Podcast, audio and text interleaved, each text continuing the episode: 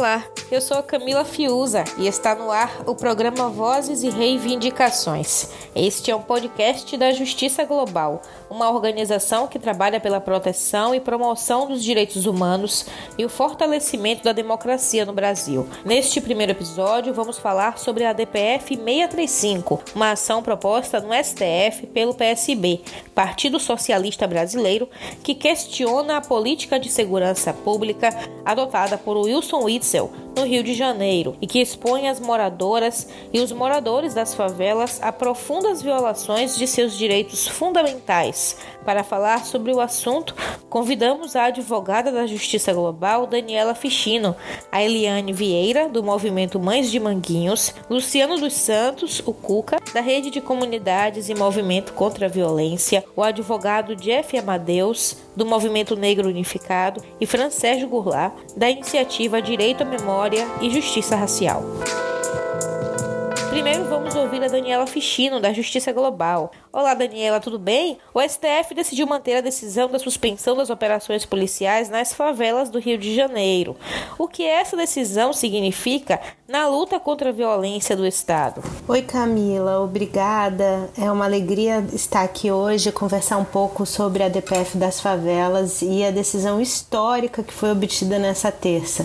Como você mencionou, a maioria dos ministros e das ministras referendou a decisão monocrática, ou seja, a decisão individual do ministro Edson Fachin, que suspendeu as operações policiais no estado do Rio durante a pandemia, salvo hipóteses de absoluta excepcionalidade. Essa decisão ela já está valendo desde o início de junho e agora, com o referendo obtido no plenário da Casa, ela recebeu um aval para continuar produzindo seus efeitos, né? É uma decisão histórica, ela vem ao encontro e, mais do que isso, ela é consequência da luta histórica dos movimentos de favela, do povo negro, das mães e familiares de vítimas da violência do Estado. Essa DPF ela foi proposta bem antes da pandemia de Covid-19, mas havia uma necessidade de provocar o Supremo para que suspendesse as operações por uma constatação muito evidente, né?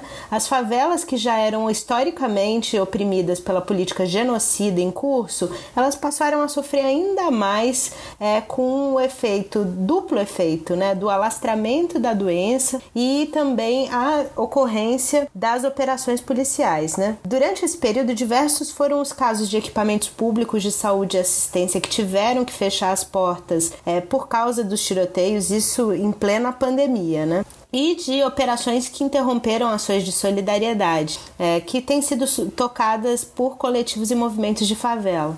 E ainda tivemos, né, durante a pandemia de Covid-19, verdadeiros massacres, como a chacina do Alemão, as mortes dos jovens Iago e Rodrigo, o assassinato do menino João Pedro. Enfim, a letalidade policial nos primeiros meses da quarentena ganhou uma expressão ainda maior. E olha que a gente está falando de uma polícia que quebrava recordes, quebra recordes de letalidade mês após mês. E isso só foi possível reverter com a decisão primeiro do ministro Fachin e agora referendada pelo plenário do Supremo. Hoje os dados, né, que foram apresentados pelo conjunto de atores e atrizes que atuam nessa ação são absolutamente eloquentes e mostram que essa é uma decisão que salva vidas. O ISP mostrou que em junho, depois da decisão, o número de pessoas mortas pela polícia foi o menor em 54 meses. De acordo com o grupo de estudos novos e legalismos da UFF, o GENI e o Datalab Fogo Cruzado, eles demonstraram uma redução de 73% da letalidade policial. Na mesma sintonia, na Baixada Fluminense, a Iniciativa Direito à Memória e Justiça Racial mostrou um impacto semelhante com menos 77% de operações policiais na região. Todos esses indicadores são essenciais e mostram que essa é uma decisão que salva vidas e merece ser celebrada. É uma verdadeira vitória da luta antirracista no Supremo Tribunal Federal. Daniela, essa ação não esgota o objetivo geral desta ADPF, certo? E quais são os próximos passos que estão previstos nessa ação e de que modo ela pode impactar a política de segurança que vem sendo historicamente implementada no Rio de Janeiro? Essa decisão, ela de fato não esgota todo o escopo da ADPF das favelas. A ADPF das favelas foi proposta com o objetivo de impedir as violações de direitos fundamentais que fazem historicamente parte da política de segurança pública no estado do Rio e que se tornaram ainda mais brutais sob o governo do Wilson Witzel. Nesse sentido, no próximo dia 7, vai recomeçar no Supremo o julgamento das medidas cautelares dessa ação. E o que são essas medidas cautelares? Elas são medidas urgentes e necessárias para interromper as violações de direitos fundamentais na política de segurança pública. Dentre elas, são várias medidas, mas dentre elas temos a implementação de um plano de redução da letalidade que seja elaborado em conjunto com a sociedade civil. Temos a suspensão do uso de helicópteros como plataforma de tiro, como instrumento de terror imposto às favelas do estado. Temos a necessidade de aprimoramento de mecanismos de controle externo da polícia, a restrição a operações policiais em perímetros como de escolas, por exemplo, e também o aperfeiçoamento de trabalhos de investigação, como a perícia em locais de crime, né? E por isso é tão importante que a vitória que foi obtida nessa terça seja um chamado para que as pessoas acompanhem e se mobilizem no julgamento da ADPF das favelas. Com essa ação, o Supremo vai ter uma chance realmente histórica, muito importante, de mudar o rumo da política de segurança pública no estado do Rio, de afirmar que não é mais possível assistir calado ao genocídio da juventude negra, que a atuação das polícias fluminenses não é admissível num estado que se pretende democrático, que viola os preceitos fundamentais não só internos, mas também as obrigações internacionais que o Brasil assumiu perante a comunidade mundial, né? Então, é isso. Disse muito sobre o retorno ao normal depois da pandemia, mas a DPF das favelas, ela é um recado muito forte, muito eloquente de que a gente não quer mais um retorno ao normal, a gente não aguenta mais o que foi considerado normal, não dá mais. O povo negro quer viver e o Supremo tem um papel fundamental agora, né, tem realmente uma oportunidade histórica nas suas mãos para afirmar o direito à vida da população de favelas, do povo negro, de todo o nosso estado. Muito obrigada pela sua participação, Daniela. A gente ouviu a advogada da Justiça Global, Daniela Fichino. Para conversar sobre o assunto, a gente também convidou a Eliane Vieira, do Movimento Mães de Manguinhos. Olá, Eliane, seja muito bem-vinda. Olá, pessoal. Então, como já foi dito, eu sou a Eliane, faço parte do Movimento das Mães de Manguinhos. Além do Movimento das Mães de Manguinhos, eu também faço parte do Fórum Social de Manguinhos, Frente Estadual pelo Desencarceramento do Rio de Janeiro e também compõe a Agenda Nacional pelo Desencarceramento. Trabalho atualmente como auxiliar de pesquisa numa ONG chamada ISER, que pauta o sistema prisional, né? Trabalho num projeto voltado para o sistema prisional, que faz acolhimento a famílias de pessoas que vão passar pela audiência de custódia, na central de audiência de custódia que fica em Benfica, aqui no Rio de Janeiro. Esse trabalho com os familiares é muito gratificante para mim porque eu faço exatamente o acolhimento a pessoas que está num lugar hoje que eu já estive. Eu tenho um filho que é vítima de terrorismo do Estado, ele foi alvejado quando ele estava saindo para trabalhar, foi sentenciado por 10 anos e 7 meses por ter sido forjado na favela de Manguinhos, e a partir daí eu começo a minha caminhada, né, na luta. Conheci as mães de Manguinhos assim que aconteceu o fato do meu filho ter sido alvejado, elas me acolheram e me convidaram para fazer parte. Então, desde 2016, eu virei militante e ativista de direitos humanos. A minha pauta principal é o sistema prisional, mas também o genocídio, né? As Mães de Manguinhos é um movimento social que luta por verdade, memória, justiça, e liberdade. E a nossa pauta principal é a vida. A gente luta pela vida dos jovens que estão nas favelas, periferias e Baixada Fluminense do Rio de Janeiro e de todo o Brasil, na verdade, de todo o mundo, né? Somos ativistas de direitos humanos e a principal pauta nossa é a vida. Brigamos pela manutenção da vida, para que esses jovens continuem vivendo, né? A sua vida sem que eles sejam encarcerados e assassinados por esse Estado genocida. Em junho, o número de mortes em favelas caiu 70% na região metropolitana do Rio de Janeiro em relação ao mesmo período do ano passado, graças à ADPF 635, segundo o estudo divulgado pelo Grupo de Estudo GENI da Universidade Federal Fluminense. Eliane, qual a importância da decisão do STF em manter a suspensão das operações policiais? Viver sem operações nas favelas é como se eu estivesse vivendo um sonho. Eu posso dormir e acordar sem me preocupar, que a qualquer momento a minha porta vai ser arrombada por um policial. Manguinhos enfrentou uma operação assim que começou a pandemia. E eu tenho uma amiga que agora o neném dela nasceu, mas ela estava grávida de 8 meses na época, e ela me mandou mensagem às 6:30 da manhã, aterrorizada que a polícia invadiu a casa dela e quebrou a porta dela. E só Deus sabe depois de quantos dias essa grávida conseguiu voltar a dormir tranquilamente, sabe? E saber que a gente está vivendo uma ADPF 635, que não pode ter operação na favela, é saber que eu posso dormir tranquila, que eu posso acordar tranquila, que as pessoas vão sair para trabalhar e vão voltar do trabalho e sem se preocupar o que elas vão encontrar. Porque as operações é isso pra gente, é viver um terror cotidiano. E saber que a gente tá num momento que as operações policiais estão proibidas, né? É saber que eu posso 9 horas da noite deixar minha porta aberta e não vou me preocupar com isso. 10 horas da manhã eu vou deixar minha porta aberta e não vou me preocupar com isso. É saber que eu posso sentar na frente do computador e trabalhar o dia inteiro sem me preocupar que a qualquer momento minha casa vai ser invadida, que eu vou ser questionada, que meu telefone vai ser vistoriado, que minha casa vai ser invadida, que meus filhos vão ser torturados. Porque é nisso que a gente vive quando a gente está vivendo numa operação. E saber que não tem operação é poder dormir tranquila, saber que nada vai acontecer com meus filhos, que eles vão entrar e sair de dentro de casa, que eles vão poder ficar sentados na porta de casa sem se preocupar. Cara, a vida flui. É saber que eu posso pegar a cadeira, sentar na porta de casa e conversar com meu vizinho. É saber que eu posso cozinhar de porta aberta. É saber que eu posso botar uma roupa na corda sem me preocupar que vai ter uma bala perdida.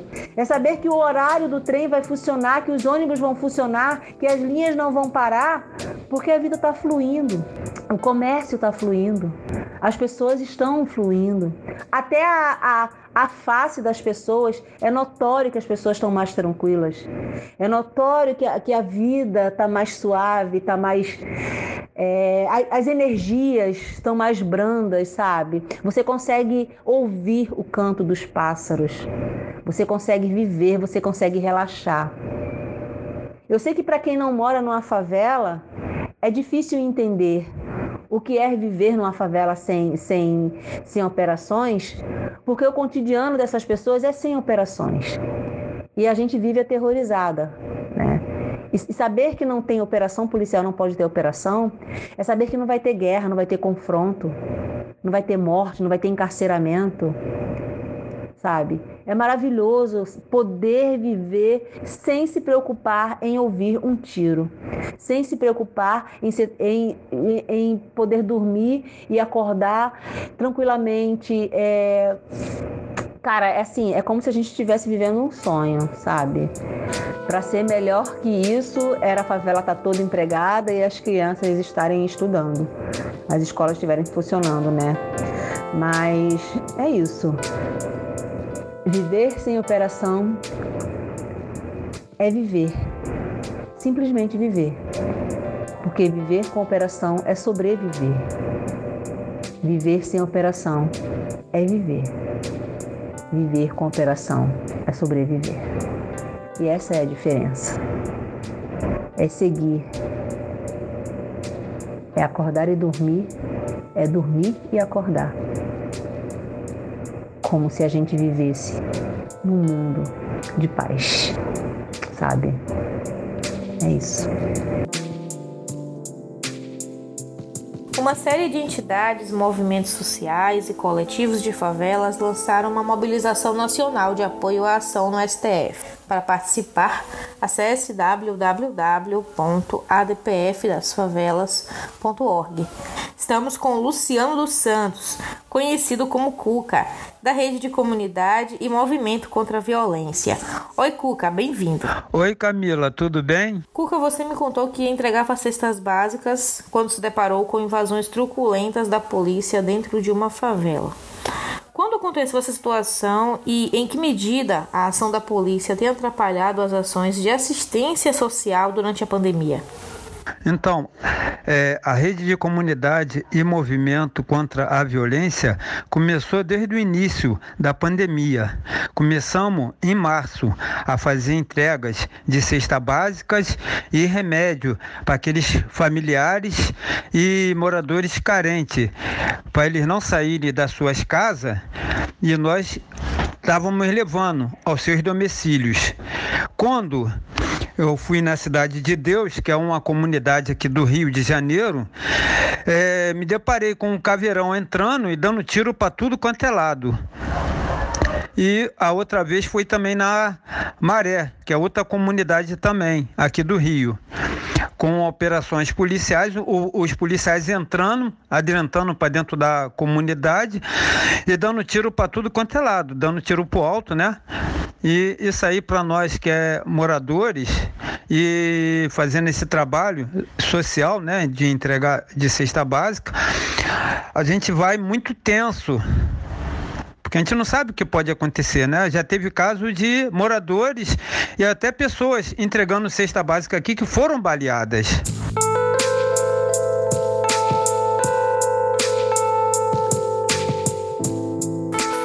Dessas ações violentas provocadas em decorrência da brutalidade policial e do racismo que o menino João Pedro dos Santos, de 14 anos, teve a vida interrompida por militares que invadiram a casa em que ele morava com a família em São Gonçalo, na região metropolitana do Rio de Janeiro. Falamos agora com o advogado Jeff Amadeus, do Movimento Negro Unificado. Olá, Jeff, tudo beleza? A violência policial é uma das maiores formas de expressão do racismo. Como você avalia a política de segurança implementada no Rio de Janeiro? Irmã querida, que alegria dividir essa mesa virtual com pessoas tão especiais que eu admiro e respeito tanto.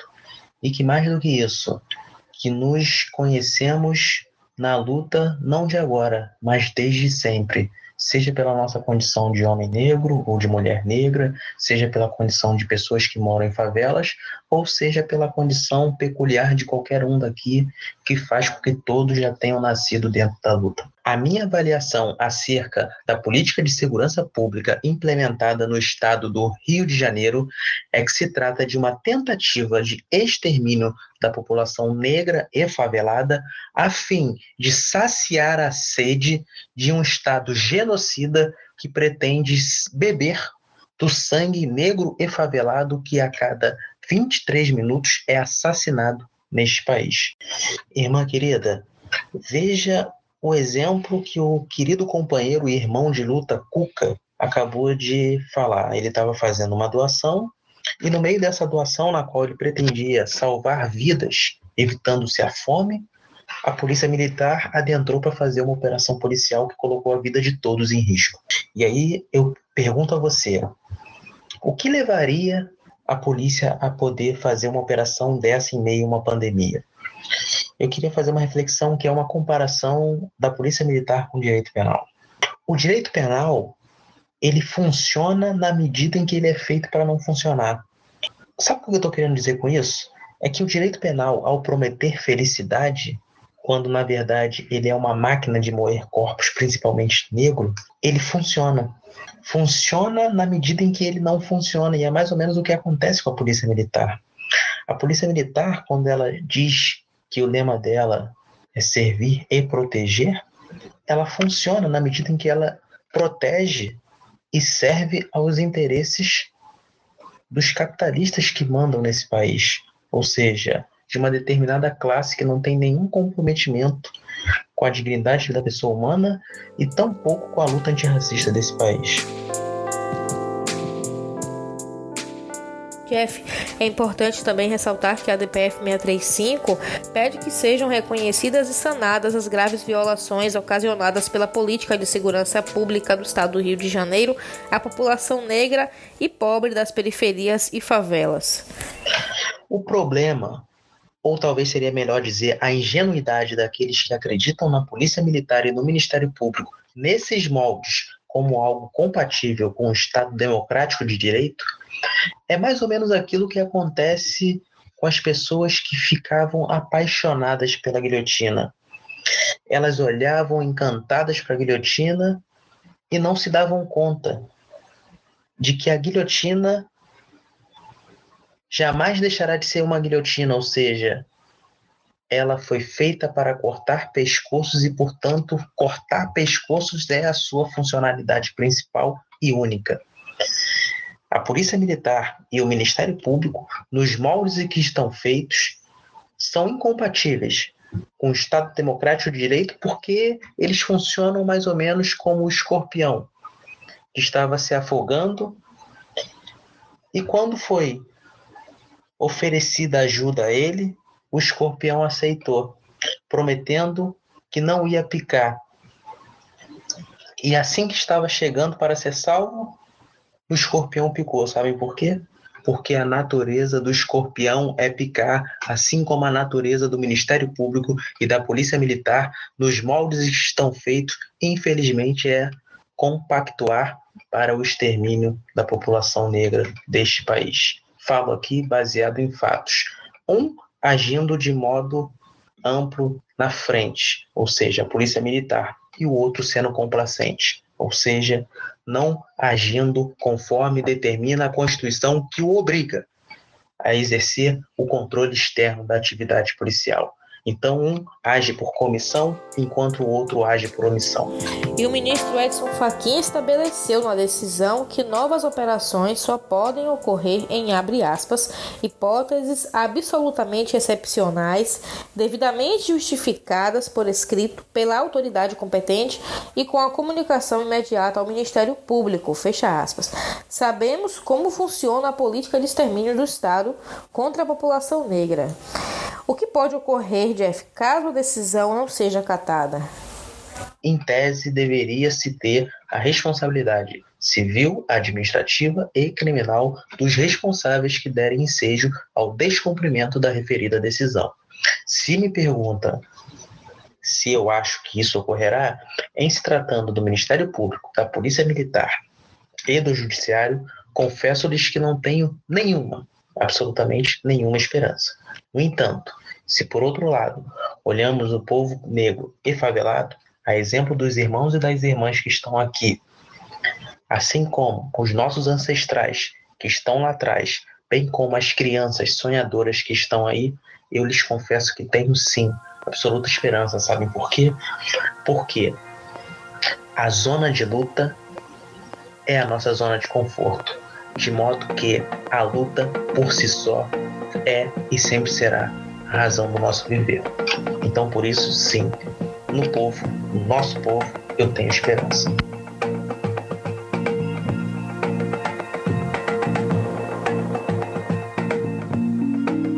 A medida de suspensão das operações policiais nas favelas do Rio foi tomada no âmbito da ADPF 635, a ADPF das favelas.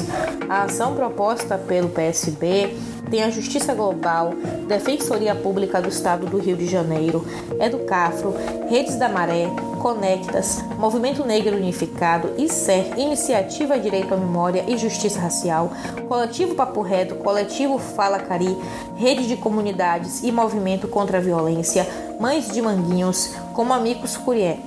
Participam também da mobilização o Observatório das Favelas, SESEC, e o Grupo de Pesquisa GENI da Universidade Federal Fluminense.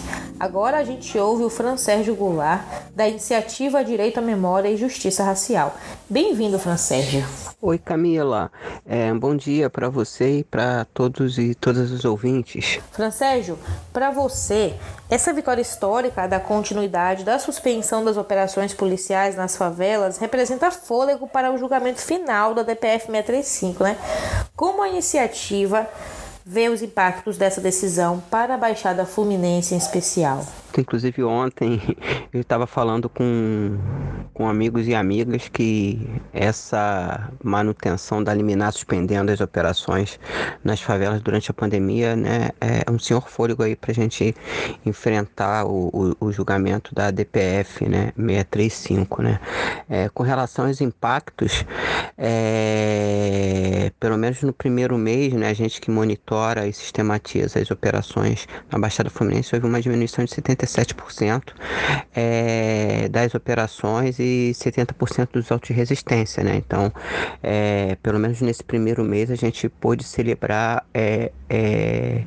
algum nível de impacto, né? A gente espera que nesse próximo mês a gente vai soltar uma outra sistematização, né, das operações e dos autos de resistência. A gente espera que isso continue, né? Então acho que a gente tem que celebrar sim, principalmente pelo processo, que é um processo inédito, né, com a participação de organizações e movimentos de favelas, de mães e familiares, da própria Baixada Fluminense pela Iniciativa Direito à Memória e Justiça Racial. E por fim eu queria compartilhar que eu acho que além da diminuição, né, do número de mortes, que isso pode estar trazendo e continuar acontecendo, a gente precisa aproveitar essa DPF, a gente precisa aproveitar toda essa questão, esse resultado que a gente conseguiu com essa liminar, para a gente cobrar do Ministério Público do Estado do Rio de Janeiro que ele exerça a sua função constitucional de realizar o controle das polícias. Demais, eu queria muito agradecer a vocês aí da Justiça Global de poder compartilhar com você e com os ouvintes um pouco essa avaliação da Iniciativa Direito à Memória e Justiça Racial. Seguimos na produção dos próximos episódios. Enquanto isso, acompanhe as redes da Justiça Global no Facebook, Twitter e Instagram. Siga @JustiçaGlobal para ficar por dentro de tudo que acontece em relação aos direitos humanos no Brasil. No YouTube, não esqueça de clicar no sininho para receber as notificações das próximas lives e atividades da Justiça Global. Para enviar críticas e sugestões, envie um e-mail para global@global.org.br. Até o próximo episódio. Tchau!